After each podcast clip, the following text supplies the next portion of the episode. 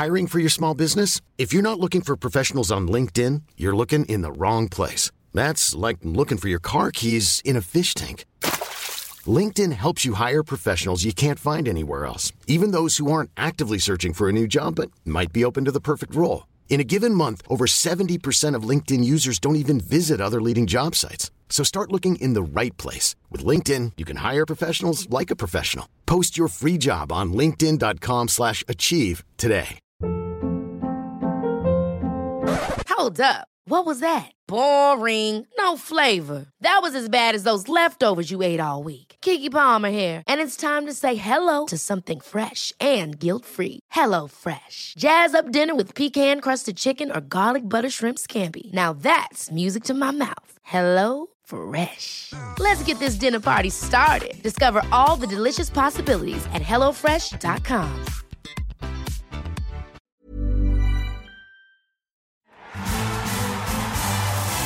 The Best in the World podcast with Richard Parr.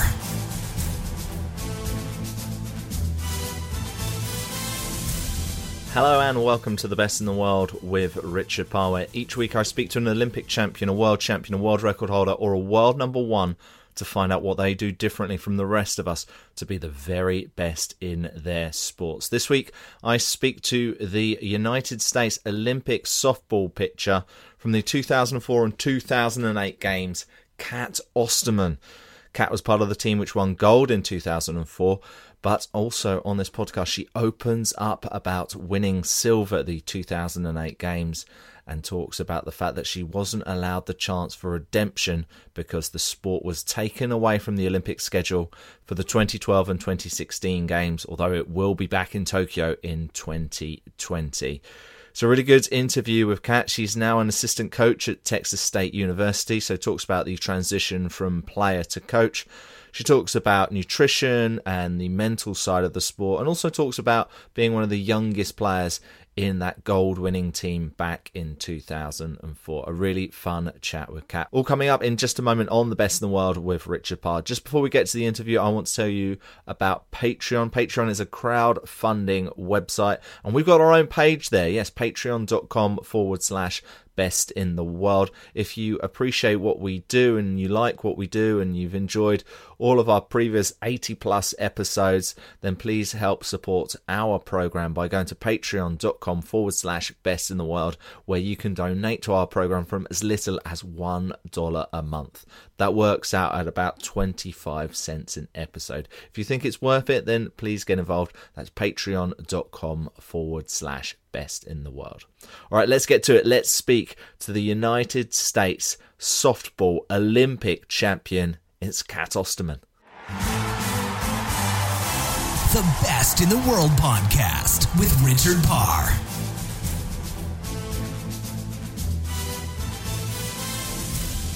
Cat Osterman, softball Olympic champion. Welcome to the best in the world with Richard Parr. Of course, we're going to cover your amazing career, but let's start by beginning by explaining to people what you're actually up to at the moment. Uh, what I'm actually up to at the moment. Um, I am the assistant coach at Texas State University, and being a college coach, there's not really a uh, off season or a summer break. So, um, you know, in the middle of recruiting, we come in the office here and there and make sure we're ready, obviously, for next season to come up. So, just been, you know, bouncing around recruiting this summer. Had a little bit of off time, and then, um, you know, just now gearing up. The kids come back in probably about six weeks, so we got to be ready to go. Were you always going to go into coaching? Yeah, you know, I think I made that decision real young. Um, I had an aunt and uncle both that coached, and um, I've been blessed that most of the coaches, well, I should say most of the coaches that weren't my father, um, were great impacts for me, kind of like parents should be. Um, and so I've always looked up to my coaches, and I think I told my parents in like fourth grade that I wanted to be a coach. Um, didn't know exactly what sport or if it was going to be college or high school. Um, I played multiple sports growing up, so I think back then it could have been any of those. Mm-hmm. Um, but yeah, I've pretty much always known that once I was done playing, that coaching was the route I wanted to go. Mm, that's interesting. Um, on one of our previous episodes, we spoke to one of your former teammates, Natasha Watley, and she oh. was do- yeah she was doing the transition from player to coach, and she was admitting that she actually was struggling with it. Um, did you make that transition easily, or, or did you have a, a, a, few struggles with it as well? Um, I think I felt like I transitioned fairly easily in in the aspect of I didn't expect too much too much of my players. I think a lot of people assume if we're an elite athlete, we're going to assume that players can be the same elite athlete. In that regard, um, I transitioned well. I think my struggle transitioning was probably more in the confidence of teaching. Um, you know, it's easy to go teach 10 year olds how to pitch when they don't know at all what they're doing, and a different thing when you're going to a college athlete who's done it for a while, been taught a little differently, and now you're going in and you're supposed to make them go to the next level. I don't know that my confidence was real high um, when I first transitioned, um, but I also felt like my transition might have been easier because I did the whole playing and coaching simultaneously for a mm. while. Um, so I got to coach during the season, go play in the summer, and come back. And I think that made once I went into full time coaching a little bit easier for me too. Mm, and have you set yourself any personal goals of what you want to achieve as a coach? Um, no, not really. I think that's the one fun part of this is, um, especially being an assistant. Obviously, you know, we don't accumulate a record like head coaches. Um, I'm still figuring out what the end goal, um, you know, if I want to be a head coach or not, or if I'm to stay an assistant, that kind of thing. Um, still working that out. Um, but I think, you know, my goal to myself is one that I impact my players, um, not just as athletes, but as people. And then two, that I unturn every stone and figure out every way, you know, I'll go to battle and figure out what it is that my kids need to get better. And if I know the answer, then obviously that works out. But if I don't, I'll go to the end of the earth to find it in order to try to help them. So mm-hmm. my goals are basically make a difference with my kids. And, you know, I'm never going to give up on them. I'm always going to go searching for an answer for them.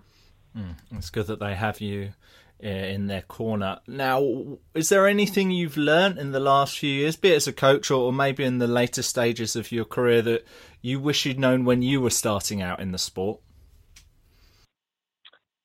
Yeah, you know, I think um, the biggest thing, well, obviously as an athlete, as an athlete, I think I wish I had known earlier in my career, like how much eating better can help you.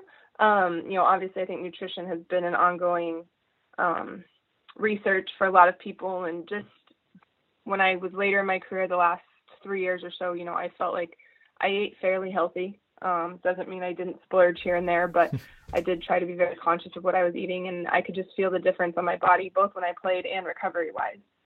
Um, and so for me, that was something I wish I'd known earlier. Um, not that I don't know that it would have changed how my career unfolded, but I just think, you know, anytime you learn how to recover faster, um, it's always a benefit or recover better.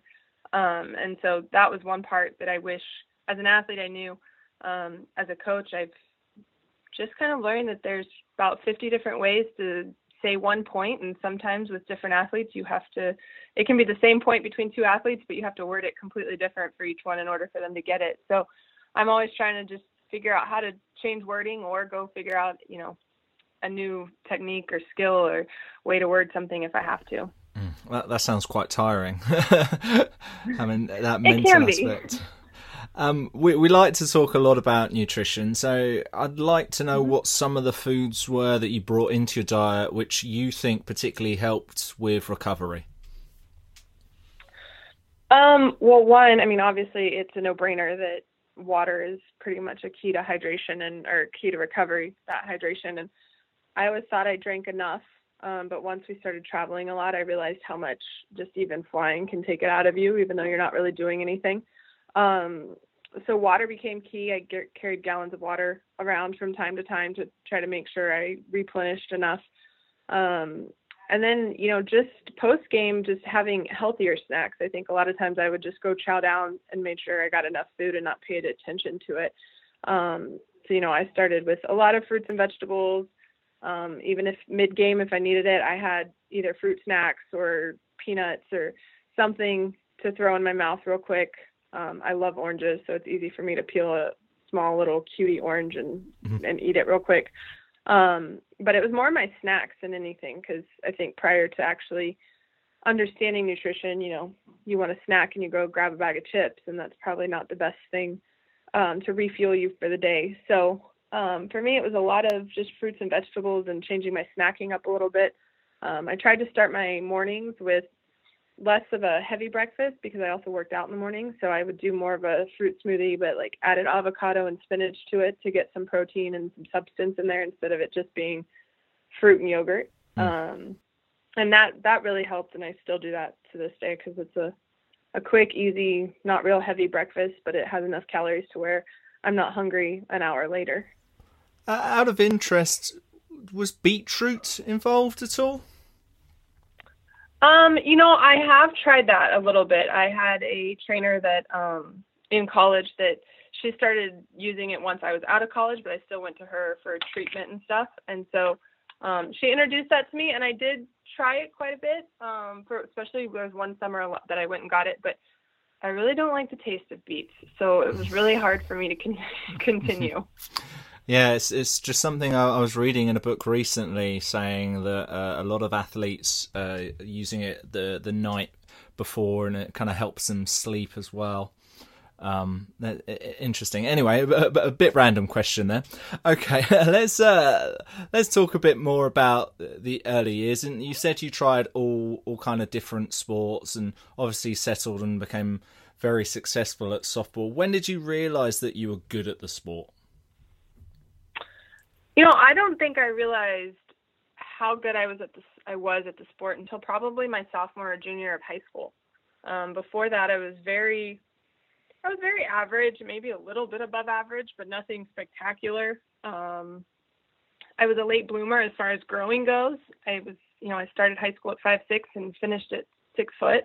So, you know, it, I was a little bit of a late bloomer, and so didn't really grow into my body and my softball skills until later. But I definitely, um, you know, played multiple sports all the way through high school, and then about sophomore year, it was kind of apparent to me that softball was going to be my avenue if I wanted to play in college. And, um, you know, obviously my dad was a huge support and made that happen. But yeah, I didn't really know what, you know, what my route was going to be until later in high school.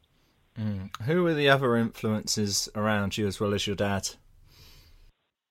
Um, well, you know, there were no real direct softball influences in my life. Um, my dad just made sure we all played sports growing up, at least for a little while, um, to give us a, you know, a fair chance at trying everything. Um, so I did that. And uh, softball specific, you know, I had a neighbor that played, and it's funny now because she found some note that I wrote her when I was probably like 10, saying I wanted to be like her one day and play and go to the Little League World Series. Um, but you know, she played, and it was an interesting sport. I had played soccer, that kind of bored me because I was in the goalie or in the goal. Um, basketball was always a huge love of mine, and I played that all the way up until I went to college. Um, but I just knew that softball was going to be obviously a better a better shot at college sports than basketball. But um, you know, my mom was supportive. She's not athletic, but she was always very supportive. And then I just found a niche of friends once I started playing, um, and we all wanted the same thing. And so it was kind of easy to continue to grow as an athlete when most of your friends understand what you're doing and why you're doing it. Mm. And how did you find the position of pitcher? Oh, that's funny. Um, so really, I was um, playing little league softball, and there's the rules that you know pitchers can only throw so many innings a week. Um, I don't remember what the exact number of innings was back then, but um, all of our pitchers on our team had exceeded their innings or met their inning match, and we still had another game to go. And so the coach asked, you know, who wants to try it? And I raised my hand. Um, I think I struck out one of my first hitters, which was probably a blessing and a curse at the same time because I thought I was really good, even though I'd only thrown like one inning. Um, but I loved I loved being in the circle and trying to do that, and so I asked my dad for pitching lessons for my 11th birthday, and um, he granted it to me. We went and had a pitching lesson, and from then on, he kind of set the the standard of we weren't going to have another lesson each week unless I practiced, and I liked it enough that I kept practicing and eventually completely fell in love with pitching. Mm. So was this a specific one-on-one session with like an, an expert pitching coach? Yes.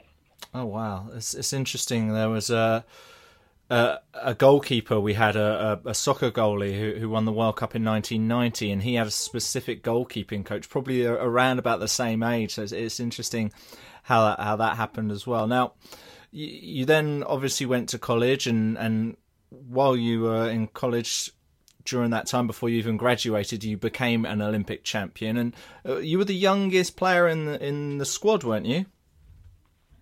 Yes, I was. In 2004, I was the youngest and the only college player. Oh wow! How, how was that? Was it intimidating at all?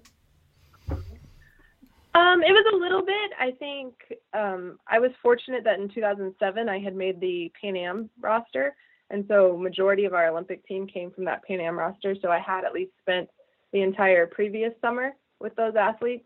Um, so it wasn't like I had just joined a bunch of um, college graduated women that knew what they were doing. Um, I did get to kind of get my feet wet the summer before, um, but it's still it's intimidating. I mean, they all were at least two years older than I was, and here I am, you know, not just on, not even an alternate, like I'm on the roster, and so I was excited. It happened probably four years earlier than I really expected. Um, I was really hoping or thinking I would make the 2008 roster, but obviously when we went through 04 tryouts and everything, thought I had a good shot. I just really thought my age was probably going to be the limiting the limiting factor.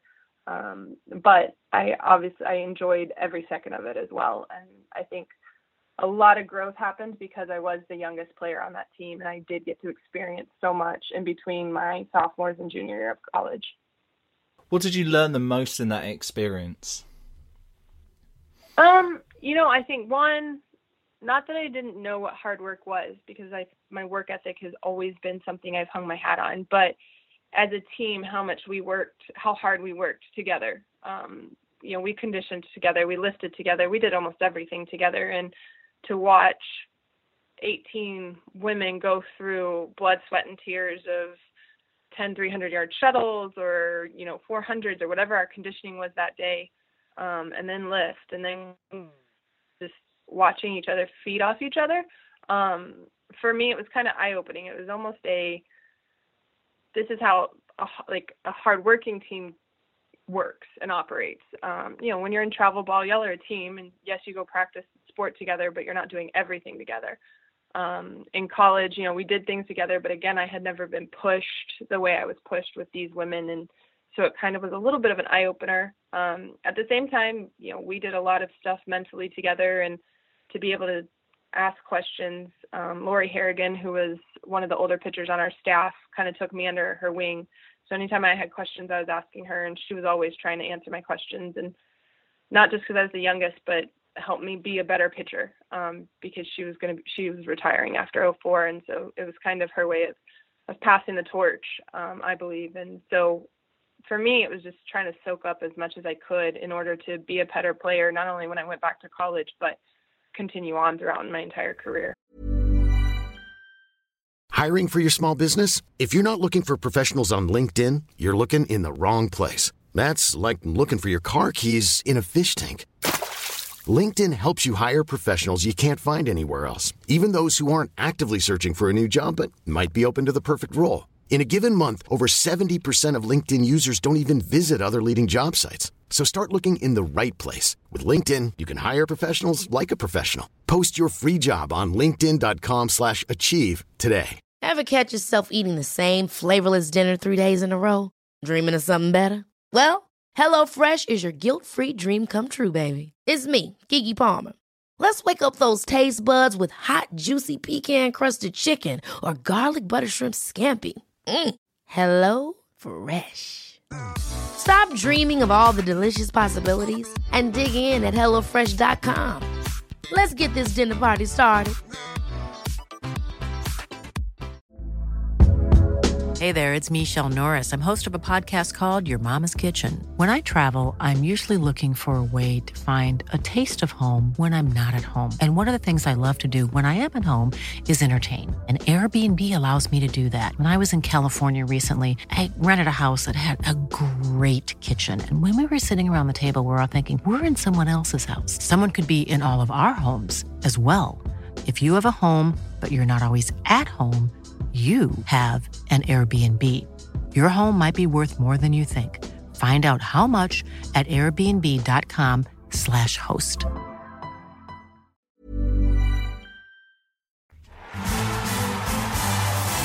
The Best in the World podcast with Richard Parr.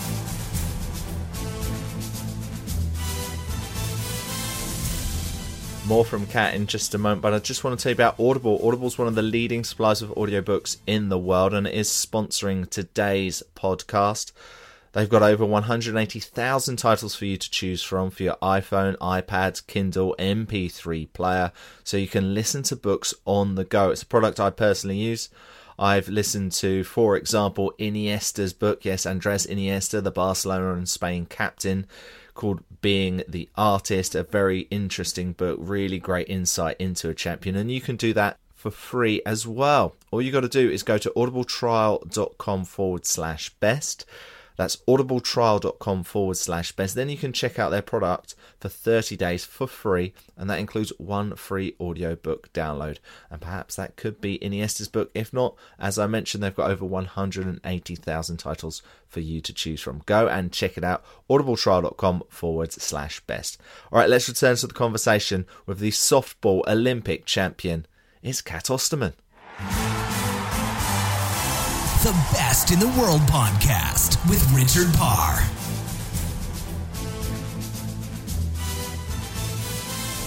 What about the, the mental aspect of the sport? Now, have you had lots of work with sports psychologists together? Is there anything you, you mentally do to prepare before a game? Um, I didn't have a lot of work with sports psychologists throughout my career. I had a little bit. Um, we had one that traveled with us in 04 with the national team, and you know, we did all sorts. You know, when we say mental game stuff, it went from all sorts of things, from team building. We trained with the Navy SEALs for a day. Um, you know, if you had individual issues, you could go talk to them about how to, you know, res- respond back from a bad day, anything to preparation. Um, I always felt that mentally I was pretty in tune um, innately. I was able to turn the focus on when I needed to and um, be able to process, but yet let go of it when we got off the field after a certain point in time. Um, but I did work a little bit with Ken Ravizza um, when I was in college because we would go out to California, and my coach had actually graduated from Cal State Fullerton where he worked. So he would come talk to our team, and a few times I talked to him individually just because I knew my my path was a little bit different than my teammates in college. And the I guess the biggest thing that I learned with him, we did a session right after I got back from the 2006 World Championships, in which I feel like that was probably the one the highest time that I was like in the quote unquote zone where, you know, everything's almost automatic and just explaining that to him and he kind of asked, "Well, how did you get there?" And I was like, "I really I really don't know. I was just focused and then all of a sudden everything took over, but I didn't freak out once it took over." And I think um the biggest thing I learned with him was that, you know, you don't have to freak out when you're doing good or bad. Um, and then that way, I think for the from 2006 on, I was really able to be consistent because it was just pitch to pitch. No reason to get upset over one not working and one working two pitches later. Um, but it's been it's been interesting. Um, game days, I don't really do a whole lot to get ready. Um, usually, I'm just relaxing. You know, I drive to the to the field with music on, or every now and then I'll call my dad if it's a team that I haven't played before or a team that I have played before and not been successful, and we'll kind of talk it out. But for the moment, or for the most part, it's kind of just I try to relax. I relax and then don't. I turn everything on to like main focus once I get in the bullpen. And now my bullpen routine is always the same. It's the same. The pitches in the same order. We end it with the same order, like just as a comfort thing. Um, but I really don't do a whole lot pregame. I feel like the more I understand a routine, but the more expansive your routine is, the more you can get yourself flustered because something doesn't go your way. Mm. Uh, on the last few episodes, I've actually spoken quite a bit about getting in the zone, and as you mentioned there, you said in 2006 is is, a, is as close as you think you've ever came. Uh, mm-hmm. Have you ever come close to replicating that in the last 10 years? Yeah, I I think the other time was um, the last two games in my career, and they weren't even successful games. In 06, the day that I'm talking about, we actually won both the games I pitched. And then um, what are we now? 2007. So in 2015, last season playing pro ball, um, the last two games it was similar. I pretty much just focused on one pitch at a time and didn't get too high, didn't get too low. Um, you know, didn't get frustrated without when, I wasn't getting calls or if people put the ball in play instead of striking out. Um, we didn't even we lost both those games one nothing, but I felt like that was the, the next closest I'd come because I was able just to throw um, and not really stress too much about it. And part of that has really been knowing that, you know, that was the last that was the championship series. So win or lose, I was coming off the field that day and I was retiring. Um, but at the same time, I was able to just just throw and not make it bigger than it needed to be. Mm. No, really interesting. You said there also about how you're relatively happy with your your mental aspect of the game, and of course, one of the things I read here is you, studied psychology in uh, in both a, a bachelor level and in a master's level. Did that help in any way? I think it did, especially with my master's. Um, I did my master's through University of Missouri, and they have a really good program that forces you to think how you would apply it um, as a coach or as a player. Um, and so for me to be able to go through that and think about how I would apply it for my players made me think, okay, am I doing this myself or am I the way I would talk to my players that I'm coaching? Am I talking to myself that way? Which I probably wasn't. Um, actually, I know I wasn't. Um, and then, but with my undergrad, I didn't apply my undergrad as much um, as I applied my master's, but I've always been kind of a why person. I want to know why things work and why we do things. And, you know, I'll do the, the exercise if you tell me to, but later I'm going to ask you why. I want to know if I didn't feel the direct effects, what was I supposed to feel or what's the purpose of it?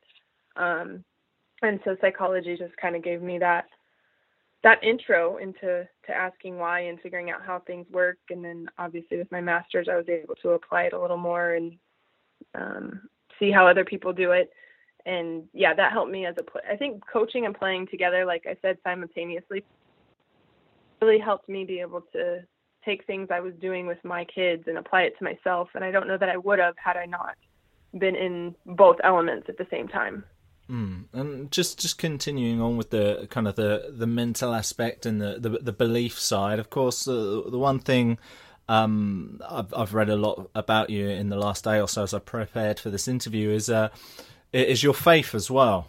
How important has that been throughout your career for you? You know, I actually can admit that I think my faith has been stronger in the last three to four years um, than it was throughout my career. Um, okay, admitting that. I think I played a lot of my career not focused on God first and my faith. Um, and not that that had an effect on my career at all, but there's much more fulfillment now in doing things and knowing um, where I am in my faith than I feel like I feel like my career could have been a little more fulfilling internally um, if I had carried him with me.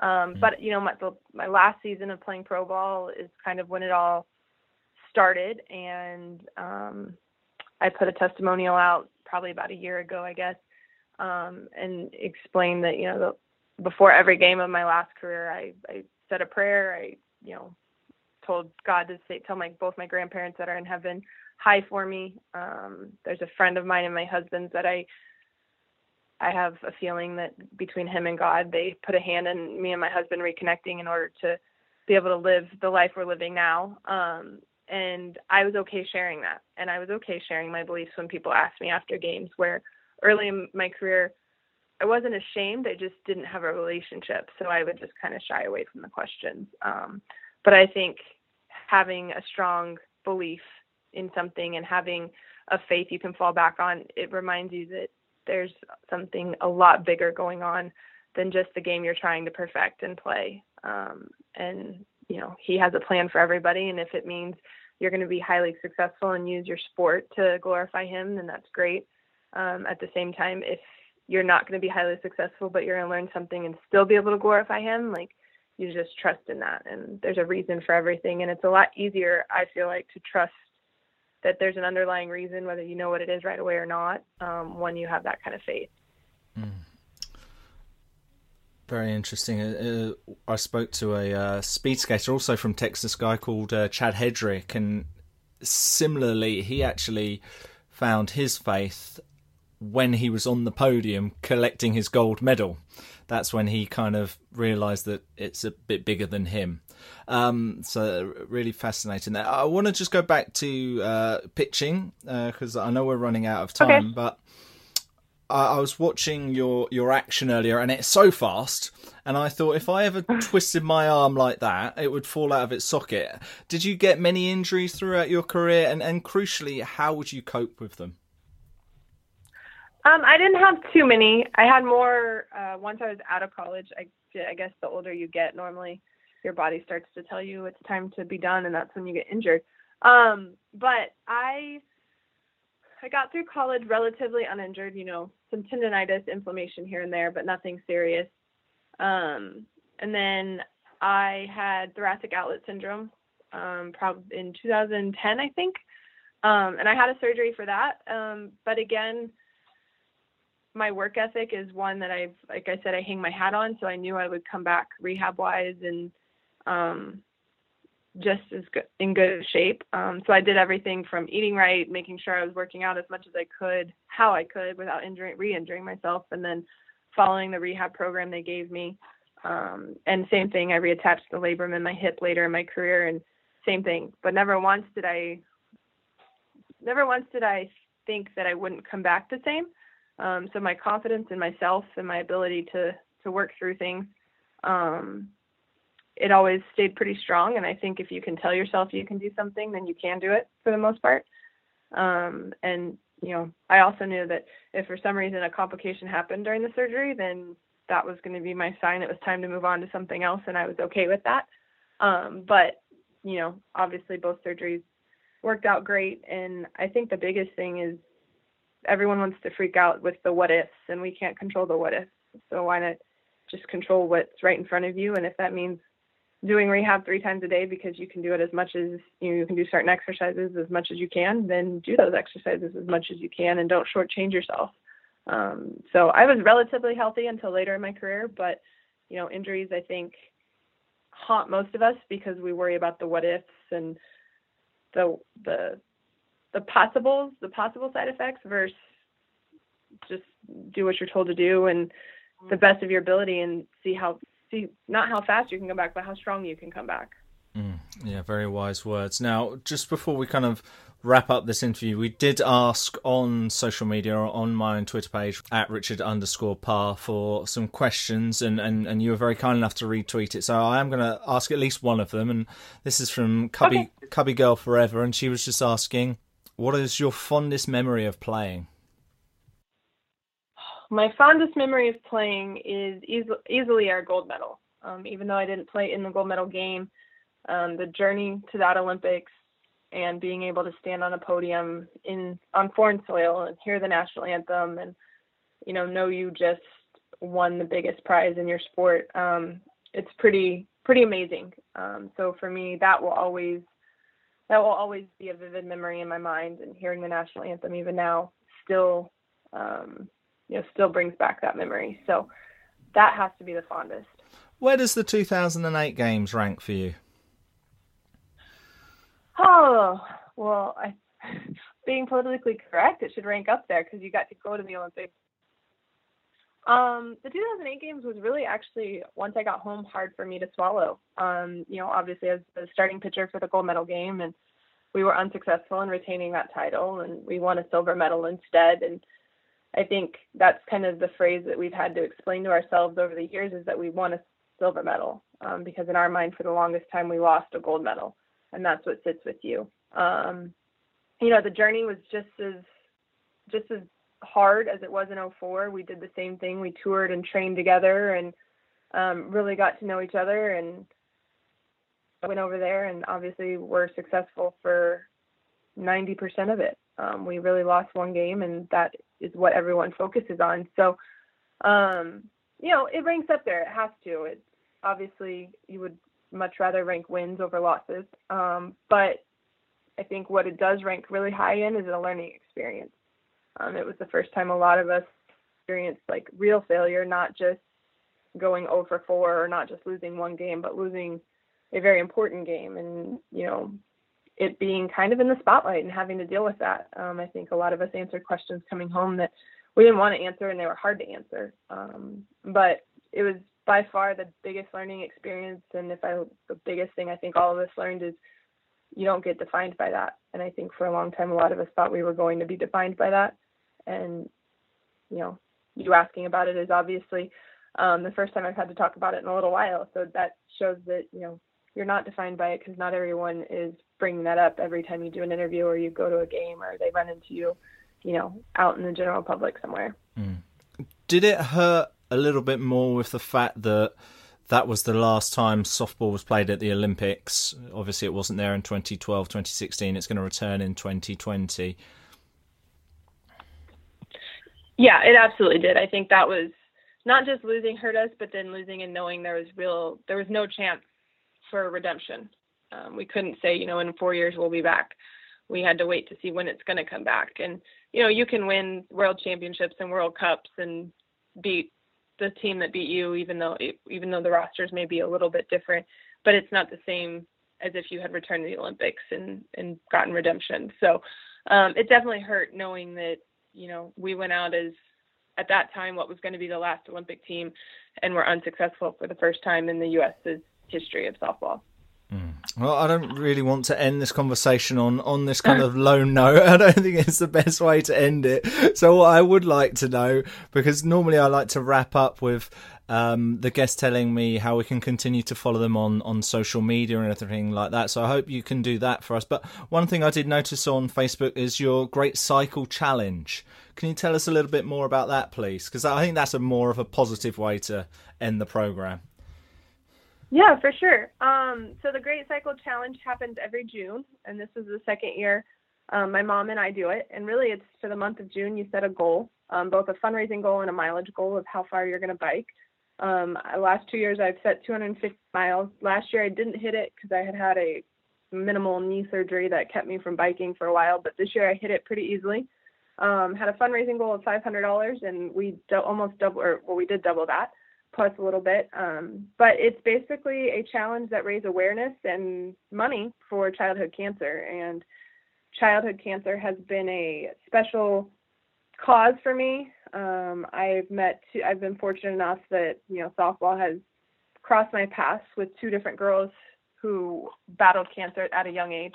Um, one is, I think we're going on, we might be going on eight or nine years now, cancer free um, which is amazing. It, it affected her sight a little bit when she was younger, and she's been able to battle through that. And another one, unfortunately, after I met her and spent some time with her in the hospital, um, she passed away, but I still remain fairly close to their family.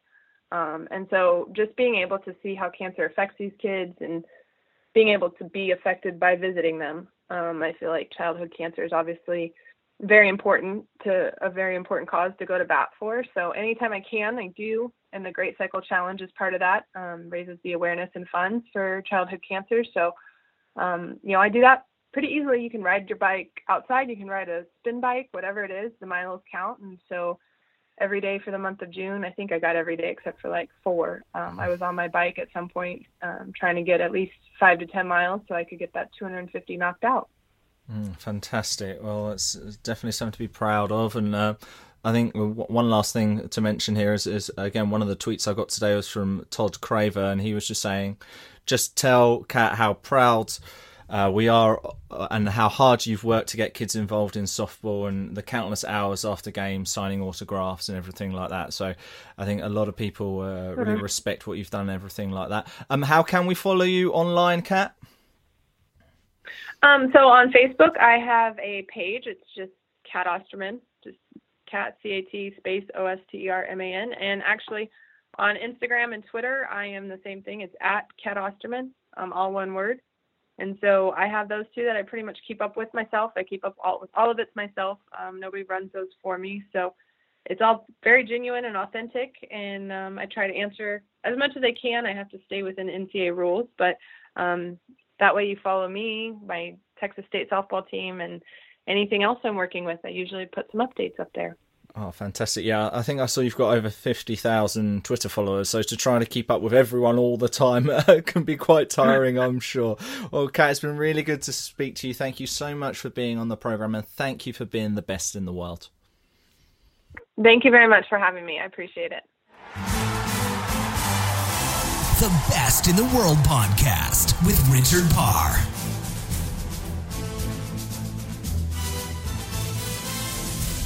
Wonderful to talk to Cat there, but she isn't the first softball player we've had on this podcast. If you like that sport and have enjoyed what you've heard from Cat, then go back and listen to my interview with Natasha Watley. Natasha was part of that same team as Cat in the 2004 Olympic Games, and we talk about a few similar topics, but also she mentions about her life in Japan and how she's actually struggled from the transition from player to coach. Very interesting. It's all on Acast. That's acast.com forward slash best. It's all on sportacino.com. It's also all on iTunes. Yes, we are on iTunes, and please subscribe to us if you haven't already on iTunes. And if you get a moment, please give us a rating and review. It would really help boost the popularity of our show. So, a rating and review and subscribing on iTunes, please. All right, that's it for this week's Best in the World with Richard Parr. I hope you've enjoyed it with Cat Osterman, and I'll be with you again next week. Goodbye. The Best in the World podcast with Richard Parr.